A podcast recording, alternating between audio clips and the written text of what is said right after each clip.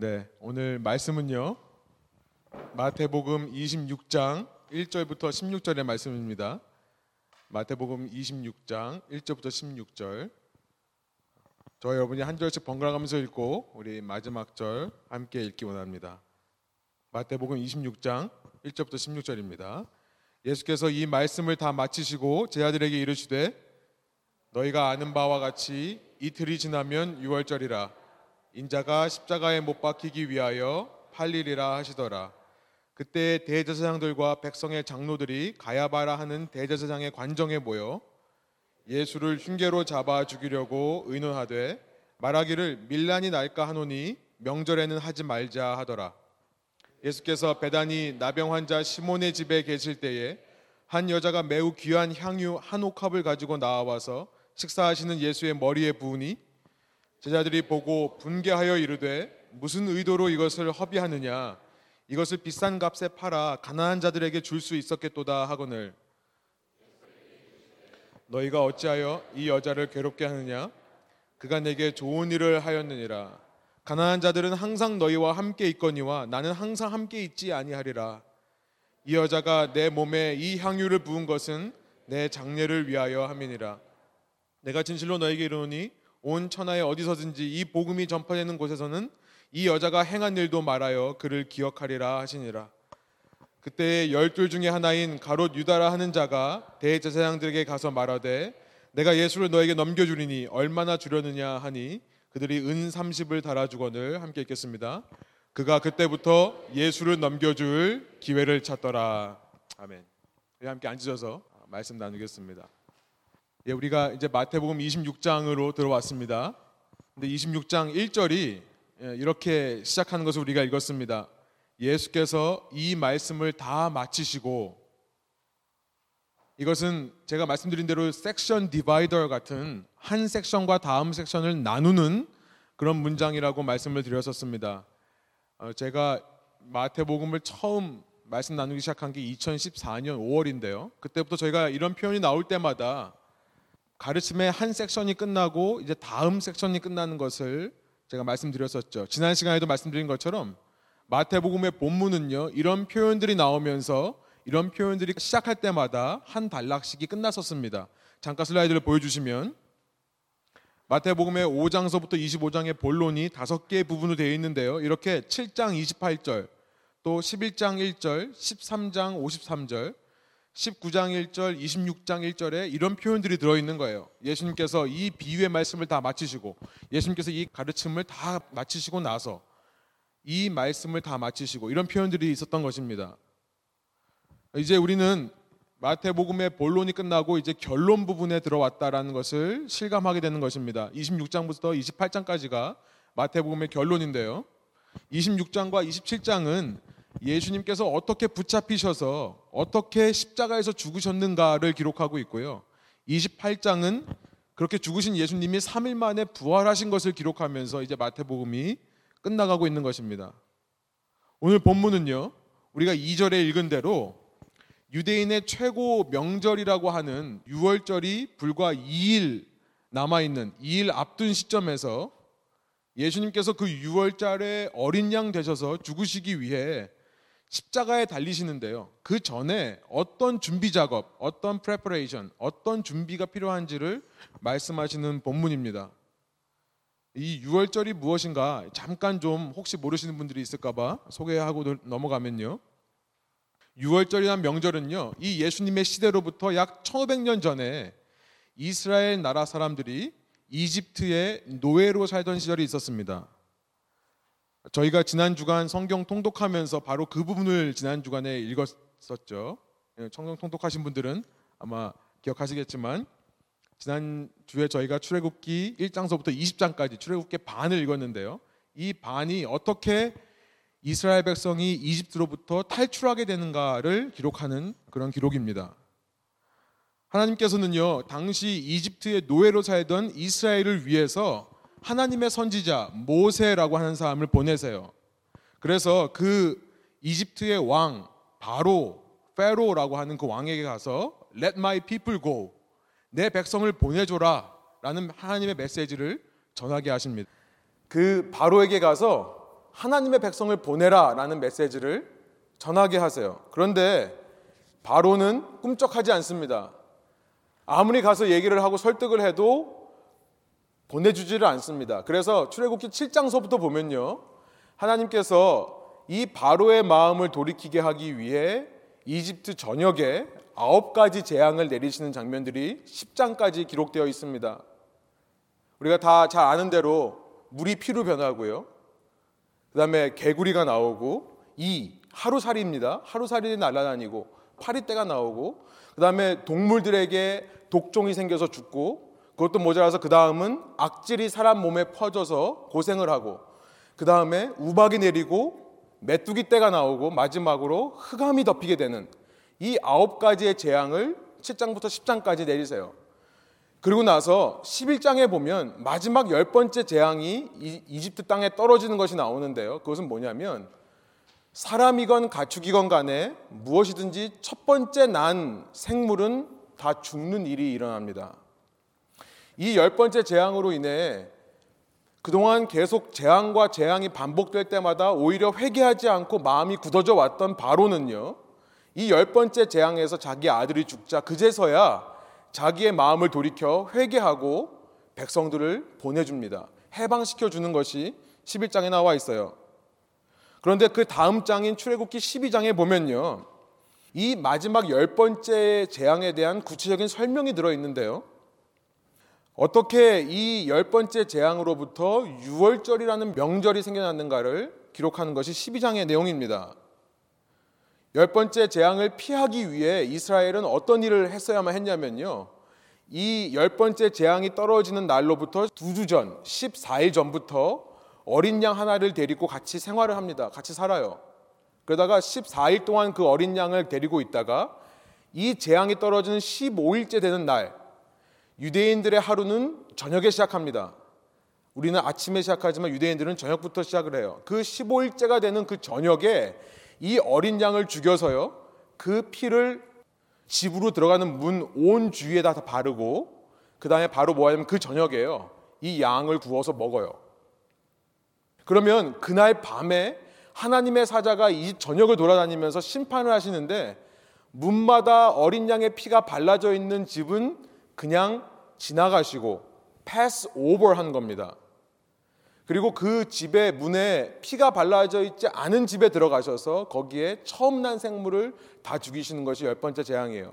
이렇게 어린 양의 피를 발라진 집은 pass over 하더라라는 데서부터 Passover라고 하는 건너갈 유자에 지나갈 월자, 건너뛸 월자를 써가지고 유월절이라는 것이 거기서부터 생겨나는 것입니다.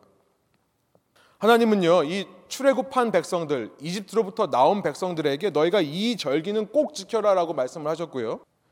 이후 유대인들은 이 유월절을 최고의 명절로 만들어서요. 유대인 성인 남자라면 누구나 이 유월절이 되면 다 예루살렘에 올라가서 어린 양으로 제사를 드리고 그 어린 양을 구워서 함께 나눠 먹는 이 명절을 만들었던 것입니다. 주후 1세기 역사학자인 요세푸스, 조시푸스라는 사람의 기록에 의하면요. 네로 황제 때 도대체 예루살렘에 얼마나 많은 유대인들이 모이는 거냐? 한번 조사를 시켰다고 그래요. 그래서 조사한 결과 6월절에 예루살렘 안에서 그렇게 제사로 드려지는 어린 양의 숫자를 세어 보니까 26만 5,500마리였다는 것입니다. 26만 5,500마리. 그러니까 265,000. 상상이 되세요? 보통 한 마리를 가지고 성인 남자 한 10명이 먹는다고 합니다. 많게는 20명이 먹어요. 그러면 그때 당시 보고서에 뭐라고 되어 있냐면 유대, 6월절 명절 기간 동안 예루살렘에 모인 유대인의 숫자는 약 2.7 밀리언 270만 명이 되는 사람들이 모였다라는 기록이 있습니다. 이렇게 많은 사람이 모이니까요. 여러분 한국에서도 한동안 촛불 집회 많이 했었잖아요. 근데 사람들이 많이 모이면 긴장을 하죠. 국가 권력은 긴장을 합니다. 혹시나 어떤 사태가 일어나지 않을까 긴장하게 되는 것이 당연해요. 270만 명이 모이기 때문에요. 이 6월절 기간은 로마 정권에 있는 사람이나 혹은 유대인의 지도자들이나 다 긴장을 합니다. 그러면서 혹시나 어떤 일이 일어나지 않을까, 혹시라도 어떤 사람이 이 백성들을 선동해 가지고 어떤 일을 하지 않을까 걱정하게 되는 시기가 바로 이때입니다. 오늘 본문을 보니까 유대인의 종교 지도자, 이 대제사장들과 백성의 장로라고 하는 이 유대인들의 지도자들은요, 함께 모여서 대책 회의를 하는 것입니다. 만일 이 기간 동안에 나사렛 예수라는 사람을 잡았다가 혹시라도 선동을 하는 사람들이 있어서 그 제자들이 선동을 해가지고 무슨 일이 일어난다면 보면은 밀란이라고 표현되어 있는데 uproar 혹은 어떤 riot 어떤 밀란이 일어난다고 한다면 어떻게 할까 걱정을 하는 거예요. 안 그래도 이 예수는 예루살렘에 들어올 때부터 많은 사람들이 그를 따르면서 호산나 다윗의 자손으로 오시는 이여라고 했던 외침이 있었고요. 혹시라도 그를 따르던 제자들이 어떤 일을 벌이지는 않을까 두려운 나머지 당시 대제사장들과 이 백성의 장로들은요 이런 결정을 합니다. 이번 6월절에는 예수를 잡지 말자 그런 결정을 해요. 다시 한번 3절부터 5절을 한번 한 목소리로 한번 읽어볼까요? 한 목소리로 다시 한번 읽어보겠습니다. 그때 대제사장들과 백성의 장로들이 가야바라 하는 대제사장의 관정에 모여 예수를 흉계로 잡아 죽이려고 의논하되 말하기를 밀란이 날까 하노니 명절에는 하지 말자 하더라. 여러분 26장의 처음 시작서부터 우리는 놀라운 사실을 발견하게 되는데요. 그 놀라운 사실은 뭐냐면 이 말씀이요 지금 이 말씀 속에 큰 컨플릭, 큰 갈등과 큰 텐션, 큰 긴장감이 있다는 사실입니다. 무슨 갈등이고 무슨 긴장감입니까? 예수님께서 6월절에 죽어야만 한다고 말씀하셨던 바로 앞절인 2절과의 갈등이고 그 갈등으로부터 나오는 긴장감이에요. 우리 2절을 한번 다시 한번 읽어볼게요. 한 목소리 읽습니다. 너희가 아는 바와 같이 이틀이 지나면 6월절이라 인자가 십자가에 못 박히기 위하여 8일이라 하시더라. 예수님은 지금 이제 이틀 후에 6월절에 내가 죽어야 된다는 말씀을 하세요. 이 예수님께서 하신 말씀과 지금 예수님을 잡아 죽이려고 모였던 사람들이 내리는 결정, 이 둘 사이에 컨플릭, 갈등이 있는 것입니다. 이 서로 다른 결정을 내리는 것에서부터 긴장감이 나오는 것입니다. 예수님께서는요, 우리가 살펴본 대로 계속해서 이미 예루살렘에 오시면서 예루살렘에 가면 내가 잡혀서 죽어야 된다는 말씀을 많이 하셨었습니다. 여러분 주보에 있습니다만 직접적으로 세 번이나 제 아들에게 말씀하셨고요. 오늘 본문 26장 2절까지 포함하면 네 번째입니다. 또 간접적으로 비유의 말씀을 하시면서 아들을 보냈더니 잡아 죽일 거라고 말씀하신 것도 있었습니다. 이렇게 많은 말씀들을 예수님께서 이미 반복하셨어요. 그런데 이런 예수님의 말씀에 대해 무지한 사람들, 알지 못하는 사람들이 있었다는 거예요. 아니, 이런 예수님의 말씀을 듣고도 그 말씀을 무시한 사람들이 있었다는 것입니다. 자기 생각만 해가지고 모여서는요, 자기 머릿속에서 나오는 지혜를 가지고 전략회의를 하고 토론을 하면서 계획을 세우는 사람들이 있는데요. 그들은 본래 예수를 죽이고자 했던 사람들입니다. 그런데 지금 예수를 살리겠다는 반대되는 결정을 하는 거예요.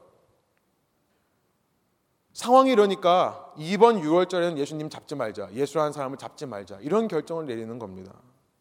예수님의 말씀과 어떻게 그렇게 반대되는 삶을 살까? 여러분 그런데 이런 시각으로 오늘 본문을 보면요. 오늘 본문 전체에는요. 특별히 앞뒤로 이런 사람들의 이야기가 나옵니다. 우리가 방금 전에 읽은 3절부터 5절까지는 그렇게 대제사장들과 이스라엘의 장로들, 이스라엘의 지도자들이 그렇게 예수님과 반대되는 결정을 하는 모습이 있는가 하면 오늘 본문 마지막 14절과 16절에 가보면요. 예수님의 제자지만 예수님을 팔려고 계획을 한 가롯 유다라는 사람이 등장하는 겁니다. 이들의 문제가 무엇입니까? 이들의 문제는요. 겉으로 보기에는 예수님을 죽이려고 하는 것이 문제예요. 예수님을 팔아 넘기고 하는 것이 문제입니다. 그러나 근본적인 이들의 문제가 있습니다.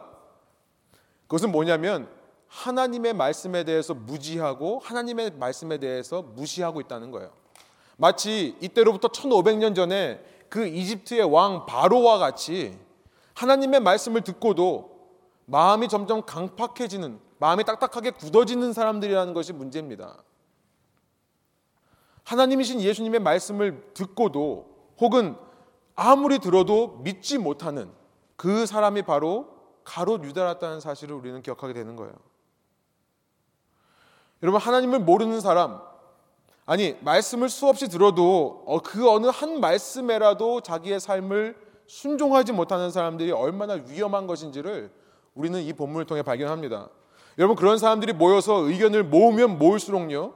그 결정은요. 인간의 관점에서는 그러듯해 보이는 결정이지만 하나님의 뜻과는 정반대로 흘러가는 결정이라는 것을 우리는 확인하는 것입니다. 물론 놀랍게도 하나님께서는요. 악을 들어서 이런 악한 계획을 파괴하십니다. 가롯 유다를 통해 이들의 결정, 이들이 예수님을 이번에 잡지 말자고 하는 결정, 그 결정을 무산시켜 버리시는 거예요. 여러분 그렇게 수많은 무리가 모여 있는 예루살렘에서 가론 유다는 이들에게 제시를 하는 겁니다. 아무도 볼 수 없는 한 밤중에 내가 대제사장의 무리들을 예수가 숨어 있는 곳으로 인도할 수 있다. 여러분 사람들을 봤었을 때 사람들이 너무 많이 있었으니까 예수를 잡지 말자라고 결정했던 사람들이요. 이렇게 자신을 은밀한 중에 아무도 알지 못하는 한밤중에 예수님으로 인도할 사람, 이 스파이가 생겨나자 이들은요, 자신들의 결정을 바꿔서 6월절에 사형 집행을 해버리는 겁니다. 교묘하게 모여있는 무리를 선동해가지고요, 예수를 십자가에 못 박으라, 십자가에 못 박으라 선동하는 일까지 하게 되는 것입니다. 여러분, 하나님은 악에도 불구하고 당신의 뜻을 이루십니다. 하나님께서 6월절에 죽어야 된다고 말씀하시면 어떻게 해서든지 그 일이 일어나요. 때로 사람들이 악한 생각으로 그 결정을 방해하려고 하면 다른 악을 통해서 그것을 또 허락하시도록 하는 것이 이 본문에 나와 있습니다. 하나님은 당신의 뜻을 반드시 이루세요. 그러나 문제는 뭡니까? 악을 행한 사람은 이 가롯 유다와 같이 자신이 행한 것에 대한 책임을 져야 되고요. 그 죄책감에서 벗어나지 못하는 삶을 산다는 거예요. 여러분 저는 이 대목에서 이 자리에 계신 청년들에게 부탁하고 싶습니다. 여러분, 여러분의 삶을 하나님의 말씀을 알고 그 말씀을 듣고 그 말씀대로 살아보는 것에 여러분이 투자하면서 살지 않으면요. 여러분은 이 본문에 나온 대제사장의 무리와 가룟 유다와 같이요. 아무리 여러분이 세상 공부를 통해 세상적인 지식을 쌓아가고 경험을 쌓아간다 하더라도요. 하나님이 원하시는 길과 정반대의 결정을 내릴 수 있다는 사실을 여러분 기억하시기 바랍니다. 여러분 너무나 중요한 말씀이라고 생각을 합니다. 여러분이 살고 있는 시대, 이 청년들이 살고 있는 시대들은요, 너무나 많은 distraction이 있어요. 너무나 많은 유혹들이 있습니다. 여러분, 제가 스타벅스에 앉아서 공부를 할 때 청년들을 가만 보면요. 잠시도 이 스마트폰에서 눈을 못 떼는 청년들이 대부분이에요. 정말 집중해서 뭔가를 하나를 해도 이해할까 말까 한 텍스트북을 들여다보고 있으면서요. 몇 분마다 한 번씩 계속 스마트폰을 체크합니다. 저는 어떻게 얼마나 이해를 할까? 이 시대 청년들이 과연 얼마나 많은 책들을 읽고 얼마나 많은 생각을 하면서 할까? 굉장히 의문스러울 때가 참 많아요. 아무리 시대가 바뀐다고 해서 여러분, 여러분이 하나님의 길대로, 하나님의 법대로 살아가는 그 지혜를 얻는 길은 지름길이 없습니다. 지름길이 없어요. 시간이 없어서 바쁜 일이 많아서 말씀을 못 읽는데요. 시간이 없고 바쁜 일이 많아서 교회 모임에 참석하지 못하고요. 말씀 나누는 예배에도 참석하지 못한대요. 여러분 저는 거꾸로 사는 것이라고 생각을 합니다. 인생 거꾸로 사는 거라고 생각을 해요. 저희 아버지가 맨날 저한테 인생 거꾸로 살지 말라고 그러셨거든요. 왜 그러냐면 제가 모자를 항상 거꾸로 쓰고 다녀가지고. 네. 근데 제가 말씀드리고 싶은 거는 여러분 우선순위를 거꾸로 사는 것은 심각한 문제입니다. 여러분 시간이 없고 바쁠수록요. 여러분은 우선순위 중에 가장 중요하지 않은 것을 쳐내야 돼요. 근데 이 땅의 청년들이요. 가장 중요한 것을 제일 먼저 쳐내요. 하나님의 말씀을 알고 하나님의 말씀을 듣는 자리에 가는 것을 포기한다는 것입니다. 여러분 그랬을 때 그 사람이 세상에 나가서 아무리 많은 지식을 하고 아무리 많은 회의를 하고 결정을 한다 하더라도 과연 하나님이 원하시는 길을 걸을 수 있을까? 제가 청년들에게 먼저 말씀드렸습니다만요. 청년들만 해당되는 것이 아니라고 생각을 합니다. 이 자리에 계신 여러분 모두가 다 마찬가지라고 생각을 합니다. 이렇게 예수님의 말씀에 관심이 없고 예수님께서 숱하게 말씀하셨는데도 귀 기울이지 않은 채 자신들만의 결정을 하고 있는 사람들이 이 본문의 앞뒤에 있는 겁니다. 그런데요, 그 사이에 그렇게 3절부터 5절, 14절부터 16절 이런 사람들이 있는 그 사이에요. 6절부터 13절까지 그야말로 우리 청년들의 표현대로 사이다처럼요. 주님의 마음을 시원하게 하는 한 여인의 이야기가 들어있는 것이 오늘 본문의 구조입니다. 이 여인은요, 매우 귀한 향유옥과 판을 가지고 와서 예수님 앞에서 깨뜨리고 그것을 예수님 머리 위에 부은 여인의 이야기예요. 예수님께서 감람산 아래에 있는 베다니라는 지역에서 머물고 계실 때 일어났던 사건입니다. 우리 6절, 7절 다시 한번 한 목소리로 한번 읽어보겠습니다. 예수께서 베다니 나병 환자 시몬의 집에 계실 때에 한 여자가 매우 귀한 향유 한 옥합을 가지고 나와서 식사하시는 예수의 머리에 부으니 여러분 주부했습니다만 같은 사건을 기록하고 있는 마가복음 14장과 요한복음 12장의 본문이 있습니다. 특별히 요한복음 12장에 보면 그 여인의 이름이 나와 있어요. 마리아라고 적혀져 있습니다. 죽었다 살아난 나사로의 이야기를 여러분이 아실지 모르겠습니다. 요한복음 11장에 보면 나사로라는 사람이 죽는데 예수님께서 그를 다시 살리시는 장면이 나와요. 그 나사로의 여동생이 마리아입니다. 이들의 집은 이 베단이라는 곳에 있었어요. 이 여인이 마리아가 맞다면 지금 이 본문에서 나병 환자 시몬의 집에 계셨다라고 했는데요. 6절에 이 나병 환자 시몬은 아마도 이 나사로와 마르다와 마리아 이들의 아버지인 것으로 우리가 생각해 볼 수 있습니다. 아마 죽은 나사로를 살렸던 예수님을 그 예수님이 이제 예루살렘에 머물 곳이 없어서 예루살렘 동쪽 이 감람산 쪽으로 나오셨을 때 당연히 그 예수님을 집으로 초청해서 묵게 했을 가능성이 굉장히 높기 때문에 그렇습니다. 마가복음 14장과 요한복음 12장에 보면요. 이 여인이 가지고 온 향유를 가리켜서 이 향기 나는 기름을 가리켜서 나드라고 기록하고 있습니다. 나르드라고 되어 있는데 영어도요. 이것은 당시 인도에서 수입해 오는 향유로서요. 여러분 향유를 붓는다는 것은 그 당시 이렇게 샤워 시스템이 제대로 되어 있지 않은 중동 그 먼지 많은 중동 지역에서 이 향유를 부으면 먼지가 씻겨 내려가는 역할을 합니다. 향기가 있다면 아마 몸에서 나는 냄새까지도 땀 냄새까지도 다 제거해주는 아주 귀하, 좋은 역할을 하는 것이 향유인데요. 인도에서 수입하여 오는 특별히 귀한 향유를 가리켜서 나르드라고 했습니다. 마가복음과 요한복음은요 그 값어치가 무려 300데나리온이라고 여러분 주부에 있습니다만 밝히고 있어요. 데나리온 제가 말씀드렸지만 하루 성인 남자가 받는 일당입니다. 그러니까 300데나리온이라고 한다면 거의 1년 동안 이 사람이 돈 한 푼 안 쓰고 벌어들이는 수익을 말해요. 거의 1년 동안요. 그렇죠? 그러니까 쉽게 말하면 여러분의 연봉을 생각하시면 됩니다. 연봉. 여러분이 1년 가계 수입, 우리 집에 들어오는 annual income이 얼마인가 생각해 보세요. 청년들 돈 안 벌어서 돈이 없다고 하시는 분들은 제가 말씀드렸지만 여러분이 1년 동안 돈을 얼마 쓰는가 생각해 보면 쉽게 그 답이 나옵니다. 그렇게 비싼 향유를 갖고 와서 예수님에게 부어버린 거예요. 여러분 이때 제자들의 반응이 참 재밌습니다. 분노와 화를 내요. 우리 한번 8절 9절 다시 한번 한 목소리로 한번 읽어보겠습니다. 제자들이 보고 분개하여 이르되 무슨 의도로 이것을 허비하느냐 이것을 비싼 값에 팔아 가난한 자들에게 줄 수 있었겠도다 하거늘 이들의 말이요 8절에 있는 말이 Why this waste? 왜 이렇게 낭비하냐? 왜 이렇게 낭비하냐? 라는 말로 하고 있어요. 아마 이들은 이런 생각을 하는 것 같아요. 아니, 너는 방금 전에 마태복음 25장에서 예수님께서 무슨 말씀으로 그 25장을 마무리하셨는지 까먹은 거냐? 여기 있는 작은 자 중에, 지극히 작은 자 중에 하나에게 한 것이 곧 나에게 한 거다. 예수님은 그렇게 지극히 작은 자, 당시 사회에서 소외받고 약한, 약한 자들 그들에게 섬기는 것을 중요하다고 생각하지 않으셨냐? 그렇게 돈 써버리지 말고 그 돈을 우리 공동체에 도네이션 하면 아마 이런 말을 하는지도 모르겠어요. 마태복음 10장에서 제가 말씀드렸지만 10장 42절에서 예수님은 지극히 작은 자들이란 예수님의 제자들을 가리켜서 말씀하시는 것이라고 지난 시간 나누었죠. 그러니까 차라리 우리를 주면 우리가 귀하게 쓸 텐데 아니 우리가 쓰지 않더라도 우리의 그 돈을 맡기면 우리가 정말 어려운 사람들에게 그것을 사역할 수 있었을 텐데 왜 낭비한 거냐? 분노하는 것입니다. 나름대로는 좋은 공동체를 만들기 위해 나름대로는 좋은 일을 하기 위해 분노했다고 볼 수도 있어요. 그런데요, 하나님의 말씀인 요한복음 12장 6절에 보니까 이 말은 원래 가롯 유다가 말했던 것으로 우리가 알 수 있고요.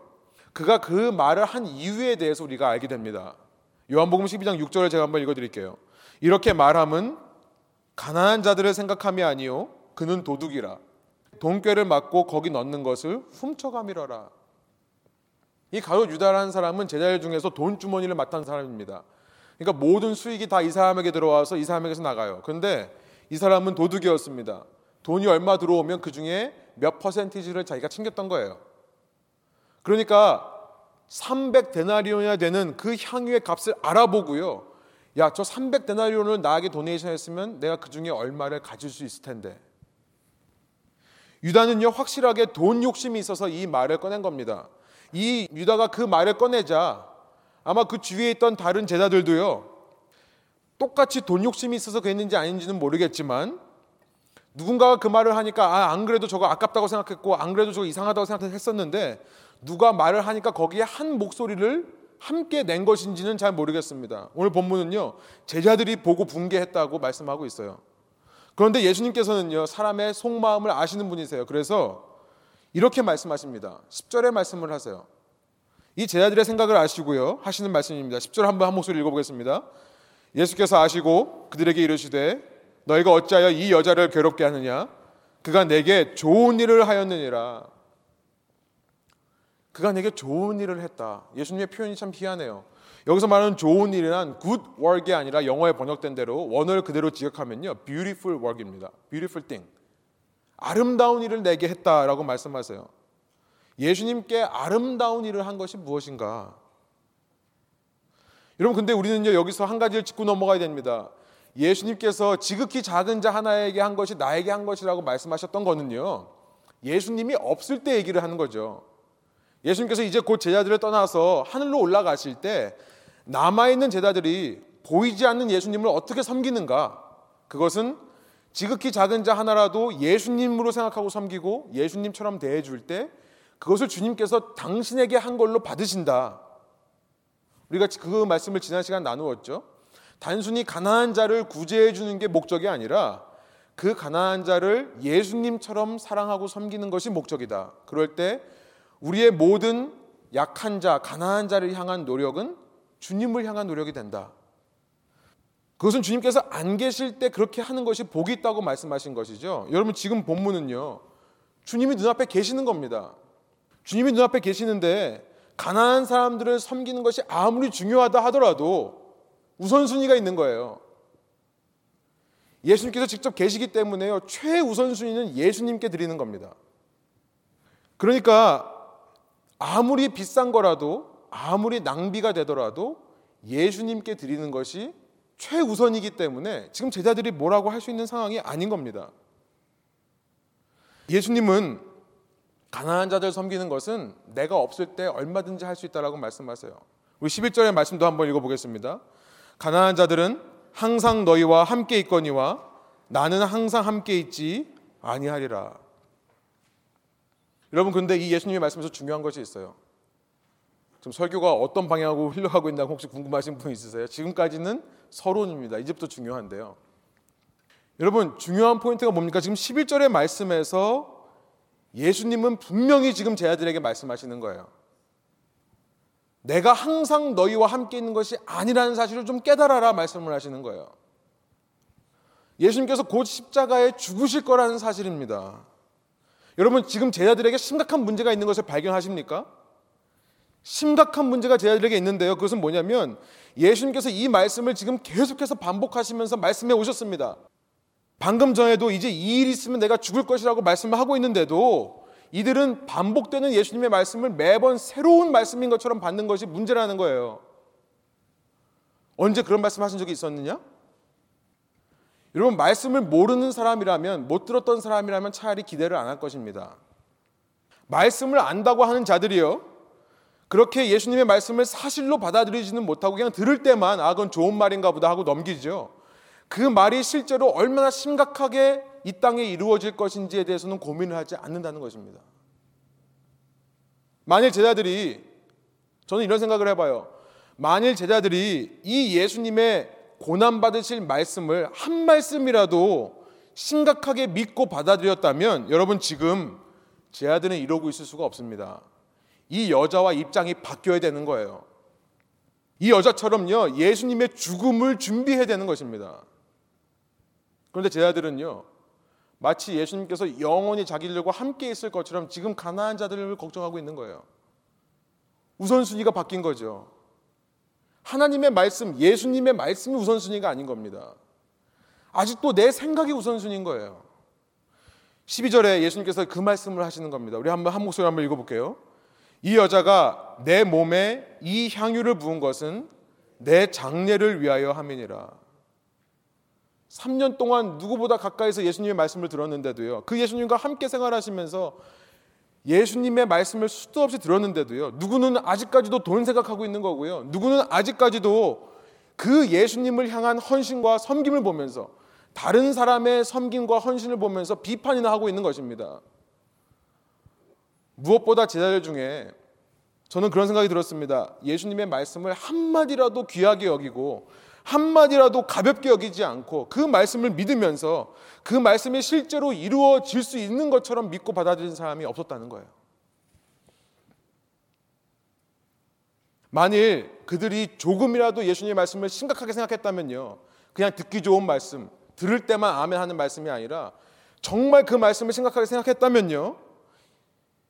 그 말씀대로 이루어질 수 있도록 지금 제자들은요, 장례를 준비해야 될 거예요. 근데 그러지 않았기 때문에요. 이 제자들 앞에 이제 곧 폭풍이 불어닥칩니다.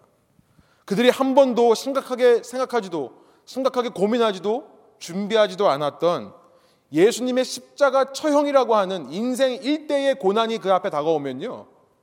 이 제자들은 전부 예수님을 버리고 도망하는 겁니다. 왜요? 예수님의 말씀을 신뢰하지 못하기 때문에 그래요.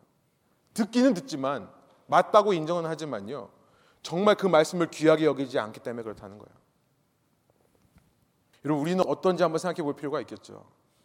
우리는 말씀을 통해 정말 한마디라도 예수님의 말씀을 진심으로 받아들이는 사람들이 있는가? 여러분 본문을 통해 우리가 발견할 수 있는 정말 예수님의 말씀을 붙잡고 신뢰하지 못하는 사람들의 모습들이 있습니다. 주보에 써봤는데요. 첫 번째, 예수님의 말씀을 신뢰하지 못하니까 어떤 결과가 일어나는가? 예수님의 말씀에 대해 무지하고 말씀을 무시하는 사람들이 어떤 모습인가? 첫 번째는요, 사람을 두려워한다는 것입니다. 사람을 두려워해요. 마치 대제사장들과 유대인 장로들처럼요. 앞서 3절에서 5절에 말씀드린 대로요. 이 사람들은 사람들의 밀란이 일어날까봐 자신의 결정을 내리는 데 있어서 사람의 분위기와 사람의 생각을 파악하는 것을 최고의 목표로 하는 사람들입니다. 그러니까 사람들이 많이 모여서 불안한 분위기면 사람 때문에 결정을 못 하는 거고요. 그러다가 유다와 같은 사람을 만나면 그렇게 스파이 노릇을 할 사람을 만나면 신이 나서 일을 결정한다는 것입니다. 사람에 따라 결정하는 것을 다른 말로 사람을 두려워하는 것이라고 생각을 합니다. 사람을 두려워한다는 것은 사람에 따라 결정을 하는 것을 말하는 거고요.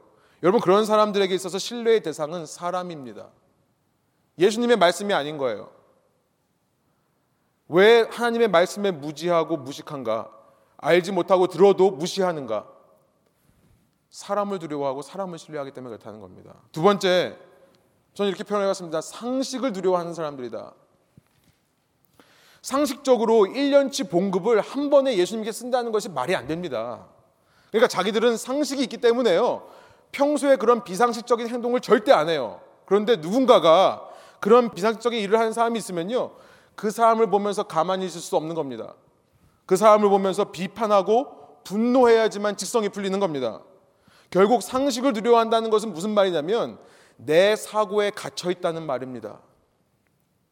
하나님의 역사를 내 생각 안에 가두어 놓고 내가 생각하기에 비상식적인 방법으로는 절대 일어나지 않는다고 믿는 거예요. 여러분, 상식, common sense란 뭐냐면 그 당시 그곳에서만 적용되는 일반적인 사람들의 생각을 가리켜서 상식이라고 합니다. 그것이 common sense입니다. 그 당시 그곳에만 적용되는 거예요. 그래서 10년이 지나도 상황이 바뀌면 얼마든지 상식은 달라질 수 있는 겁니다. 여러분 생각해 보십시오. 예수님께서 그렇게 죽으시고 나서 부활하신 후에 그 제자들이 자신들의 이 마태복음 26장에서의 모습을 다시 떠올린다면 얼마나 부끄럽겠습니까? 얼마나 창피하겠어요. 내가 조금이라도 그 유다의 말에 동조해서 그 여인을 함께 비판했던 사실이 얼마나 수치스럽겠습니까? 여러분, 말씀을 신뢰 못하는 사람들은요, 사람의 생각을 두려워하고 사람의 생각을 신뢰하게 됩니다. 세 번째로, 자기의 유익을 잃을까 두려워하는 삶을 살 수밖에 없고요. 유익을 신뢰하고 쉽게 말하면 돈을 신뢰하는 겁니다. 그러니까 말씀을 신뢰하지 못하는 사람들 가만 보면요. 돈이 있으면 하고요. 돈이 없으면 안 해요. 심지어 하나님의 일을 한다고 하면서도 돈이 있으면 하고 돈이 없으면 안 하는 사람들이 있습니다. 돈 때문에 인생을 결정하는 거예요. 직업을 잡아도 돈이 되는 직업을 잡고요. 일을 하다가 다른 걸 해도요. 돈이 되면 합니다. 여러분 가론 유다를 보니까 이후 14절부터 16절을 보면 이런 표현이 있습니다. 그는 정말 돈을 사랑하는 사람 같아요.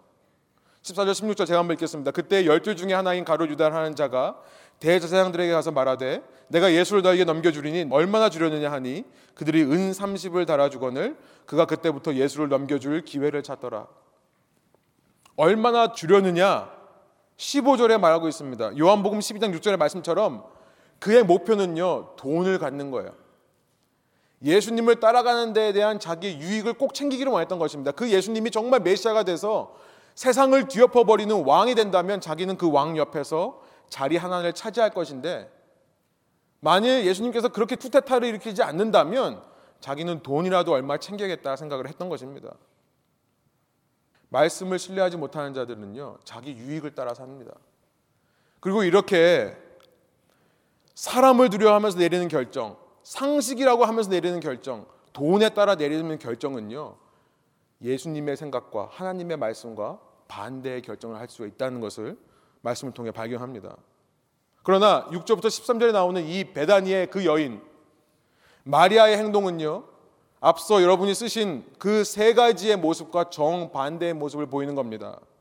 첫 번째로 그녀는요. 모험을 합니다. 모험을 해요.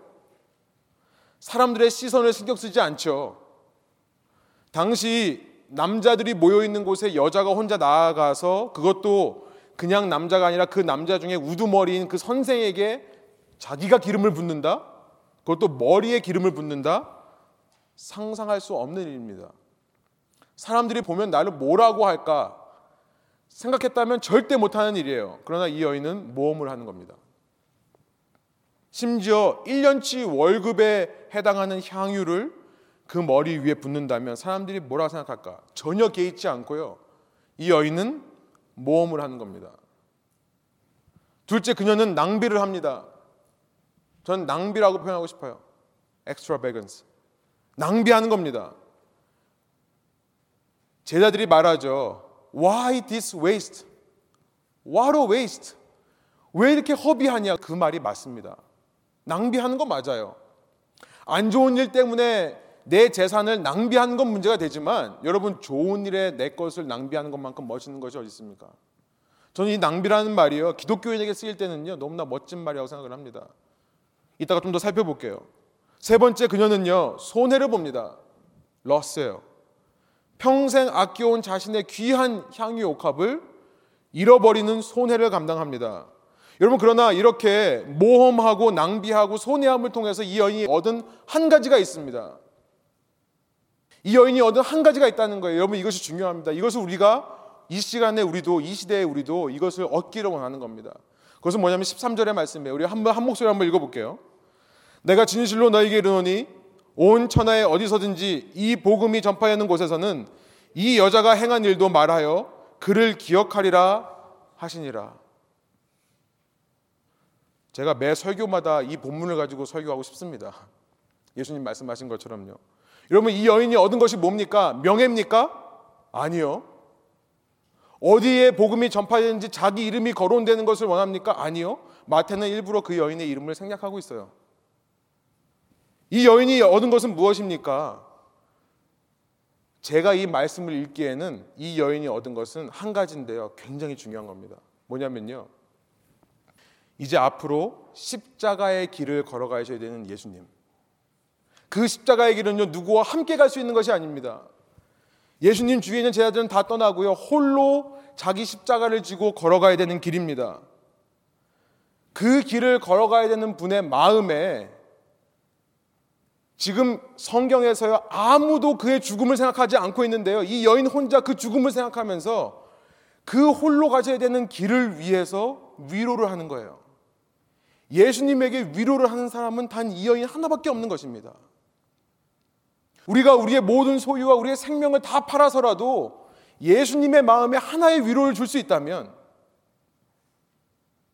여러분 그것이 우리의 삶의 목표가 되어야 되지 않겠습니까? 당시 십자가형은요. 당시 십자가형은 죽고 난 다음에 장례 절차를 치르지 못하게 되어 있습니다. 그러니까 장례 절차를 중요시하는 유대인들이 저주 중에 저주라고 생각했던 것이 십자가형이에요. 그런데 그런 길을 가셔야 하는 예수님에게 이 여인을 알고 있는 겁니다. 미리 장례를 드려주는 거예요. 죽고 나면 향유를 온몸에 바르는데요. 그 전에 미리 부어드리는 겁니다. 여러분, 이 여인의 마음을 아시는 예수님이 얼마나 마음이 깊으셨겠습니까? 지금 이 상황에서 예수님의 마음을 이만큼 이해하고 예수님을 이렇게 마음을 기쁘게 하는 사람이 어디 있겠습니까? 저는 이 여인의 말이 그래서 복음이 전파하는 곳마다 전파되라고 하신 거라고 생각을 합니다. 궁금합니다. 어떻게 이 여인은요, 인류 역사상 유일하게 예수님의 죽음을 예비하고 준비한 사람으로 기록될 수 있었는가? 이 여인은 어떻게 유일하게, 인류 역사상 유일하게 예수님을 위로한 사람으로 기록될 수 있었는가? 여러분, 그 비결은요, 어려운 것이 아닙니다. 저는 한 가지라고 생각해요. 평소 예수님의 말씀을 깊이 새겨들은 거예요. 예수님께서 죽으시겠다고 하면 정말 죽을 것으로 믿었던 것입니다. 여러분, 이걸 하기가 힘들어요, 제자들이요. 이걸 하기가 힘든 겁니다. 이 여자가 그렇게 인류 역사상 유일하게 예수님을 위로한 사람을 기록된 이유는 뭐냐면 그가 평소 예수님의 말씀을 심각하게 가볍게가 아니라 무겁게 받아들였다는 거예요. 중히 받아들였다는 것입니다. 언니 마르다가 바빠서 음식을 차릴 때도 그러면서 마리아에게 너는 왜 와서 날 돕지 않느냐 할 때도 이 마리아는 예수님 곁에 앉아서 그 예수님의 말씀 듣기를 사모하였다라고 누가복음 10장에 기록하고 있습니다. 예수님께서 분명히 말씀하십니다. 마르다야, 마르다야, 네가 많은 일로 근심하지만 여러 가지 중에 한 가지만 있으면 제일 좋은 거다. 근데 마리아는 지금 제일 좋은 것을 택했으니 절대 빼앗기지 아니하리라. 누가복음 10장 40절에서 41절의 말씀이에요. 여러분 그 말씀이 이루어지는 순간이라고 저는 믿습니다. 가장 좋은 것 예수님을 사랑하고 예수님의 말씀을 들음을 통해 주님의 마음을 위로하는 것. 그것이 우리의 삶의 목표가 될 수 있다면 여러분 마리아는요 그 말씀을 듣다 보니 예수님에 대한 사랑이 생긴 거겠죠. 여러분 말씀을 깊이 듣는 사람, 무게를 가지고 듣는 사람은요. 주님에 대한 사랑이 생깁니다. 사랑입니다. 여러분 뜨거운 사랑이에요. 여러분 사랑은요. 사람들이 서로 눈치 보면서 어떤 형식적으로 내가 당신을 사랑합니다. 당신을 존경합니다라고 만들어내는 이런 예배 의식처럼 사람들의 눈치를 보면서 있는 자리에서만 표현되는 것이 사랑이 아닙니다. 이것은 진정한 사랑이 아닐 수 있어요. 어쩌면 우리가 이 자리에 전혀 딴 사람의 모습으로 나와서 예수님께 사랑 표현하는 것은요, 진짜 사랑이 아닐 수 있다는 거예요. 눈치를 보는 겁니다. 여러분, 진짜 사랑은요, 사람이 자신의 지식과 자신의 지혜와 경험으로 만들어내는 것이 사랑이 아닙니다. 그것은 한계가 있어요. 사랑이라는 것은요, 내가 어떤 유익을 받을 때, 나에게 어떤 이익이 있을 때, 그때 내가 막 뿜어내는 이런 행복감, 그런 만족감을 가리켜서 사랑이라고 하는 것이 아닙니다. 예수님에 대한 사랑은요, 우리가 말씀을 들을 때만 생겨나는 것인 줄 믿습니다. 그리고 그 말씀을 믿고 행함으로 내 삶에 더 풍성해지는 것이 주님에 대한 사랑이에요. 여러분, 사랑이 없으니까 말씀을 아무리 들어도 믿지를 못하는 겁니다. 사랑이 없으니까 말씀을 아무리 들어도 기억하지를 못하는 거예요. 여러분, 그렇죠. 이 여인을 보세요. 여러분, 사랑하니까 모험하죠. 그렇죠. 사랑하니까 모험하는 겁니다. 남들 눈치 신경 안 쓰는 거예요. 사랑하는 사람만 보고 그 사람만 보면서 나가는 거예요. 여러분, 우리가 이런 삶을 살 수 있다면 얼마나 좋을까요? 여러분, 프로포즈 하실 때 길거리에서 우리 남성분들, 그렇죠? 길거리에 딴 사람 다 있는 데서 멋지게 무릎 꿇고 프로포즈 하잖아요. 여러분, 사랑은 모험입니다. 사랑은 모험이에요. 사랑하니까 모험하는 거예요. 저만 그런 거 아니죠? 여러분, 사랑하니까 낭비합니다. 그렇죠? 여러분, 부모님들 자녀를 위해 얼마나 낭비하셨습니까? 그거 내가 손익 계산하면서 따지면요, 따질 수가 없어요. 내가 효율적으로 내 돈을 쓰는 방법으로 애들 키우면요, 애 못 키워요. 그죠? 사랑하니까 낭비하는 겁니다. 돈만이 아니라요, 시간, 에너지를 낭비하는 겁니다. 아이를 위해서요. 사랑하니까 손해보죠. 아까우면요, 사랑하지 않는 겁니다. 우리 자매분들 기억하세요. 어느 남자가 프로포즈를 하는데요. 여러분 밥 하나 사주는 것도 아까워하는 남자면요. 사랑 안 하는 겁니다. 확실해요. 아까우면 사랑하지 않는 겁니다. 여러분 남녀의 관계만이 아니죠. 우리가 서로가 서로에게 뭔가를 줄 때요. 아깝다는 생각이 들면 사랑하는 게 아닙니다. 여러분 주님 앞에 헌금을 드릴 때도 이게 아깝다 그러면 사랑이 없는 거예요. 안 드리면 돼요, 그러면. 그렇죠? 정말 사랑하는 거는요, 아깝지가 않은 겁니다. 사랑하면요, 손해 보는 게 당연한 겁니다. 여러분, 그런데요, 인간 연인들도, 인간 부모들도, 우리 인간들도 이렇게 사랑하는 사람들 위해 모험하고, 낭비하고 손해보는데요. 우리가 얼마나 예수님을 향해 모험하고, 얼마나 예수님을 향해 낭비하고, 얼마나 예수님을 향해 손해보고 있습니까? 사람 눈치 보느라 하지 못하는 것이 있으십니까? 여러분 사람 신경 쓰지 말고요. 모험하십시오. 모험하세요. 우리 예배 분위기가 좀 더 경직된 분위기가 아니었으면 좋겠어요. 자유롭게 하나님 찬양하고요. 제가 전했던 교회에서는 어떤 권사님은 말씀 시간에도 혼자 막 찬양하시는 분이 손 이렇게 뭐 그렇게 가면 방해되시니까 그런 것만 말하는 게 아니라 여러분 삶에서요. 정말 주님을 위해 모험하는 것이 있으십니까? 주님을 위해서라면 우리가 낭비할 수 있습니다. 넉넉히 드릴 수 있습니다. 돈을 말하는 게 아니라 내 시간, 내 에너지를 말하는 것입니다. 주님을 위해서면 손해볼 수 있는 겁니다. 손해는요, 사랑의 표현입니다.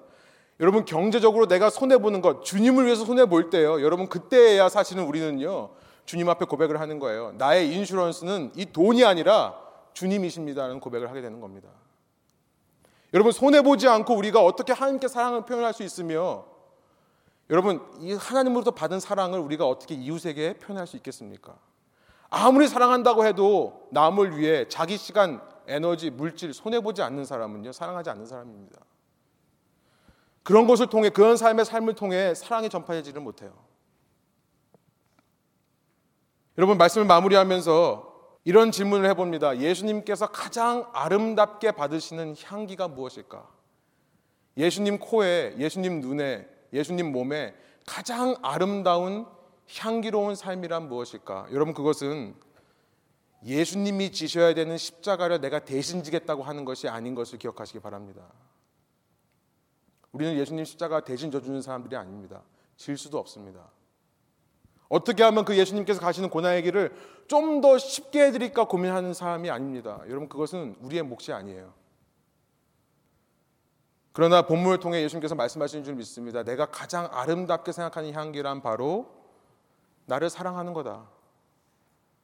사랑하기에 내 말에 귀를 기울이는 거고 그 말을 귀에 기울이기 때문에 더 사랑하게 되는 거고 주님을 너무나 사랑한 나머지 말씀을 기억하고 그 말씀에 순종함으로 너희가 지어야 될 너희 십자가를 지는 것이 가장 아름다운 향기의 삶이다. 내 십자가 대신 지려고 하지 말고 너희가 나를 사랑한다면 너희가 마땅히 져야 될 예수님을 향한 모험, 예수님을 향한 낭비, 예수님을 향한 손해의 십자가 그것을 지는 것이 가장 아름다운 향기라 말씀하신 줄 믿습니다. 여러분 이 말씀 앞에서 우리가 어떤 고백으로 주님께 나아가야 될까요? 이 시간 성령께서요 여러분에게 모험이라 했을 때, 낭비라 했을 때, 손해라고 했을 때 주님께서 여러분의 삶에 구체적으로 원하시는 것이 무엇인지를 알려주기 원하고요. 우리가 그 말씀에 아멘으로 반응하는 시간 되기를 원합니다. 함께 기도하시겠습니다. 우리 시간 기도하실 때 말씀을 들으시면서 우리에게 성령께서 어떤 말씀을 주시는지 주님을 향한 모험과 낭비와 손해에 구체적으로 무엇을 생각나게 해주시고 무엇을 결단하도록 원하시는지 들으면서 함께 결단하고 대화하는 시간을 조용히 갖습니다. 함께 기도하시겠습니다.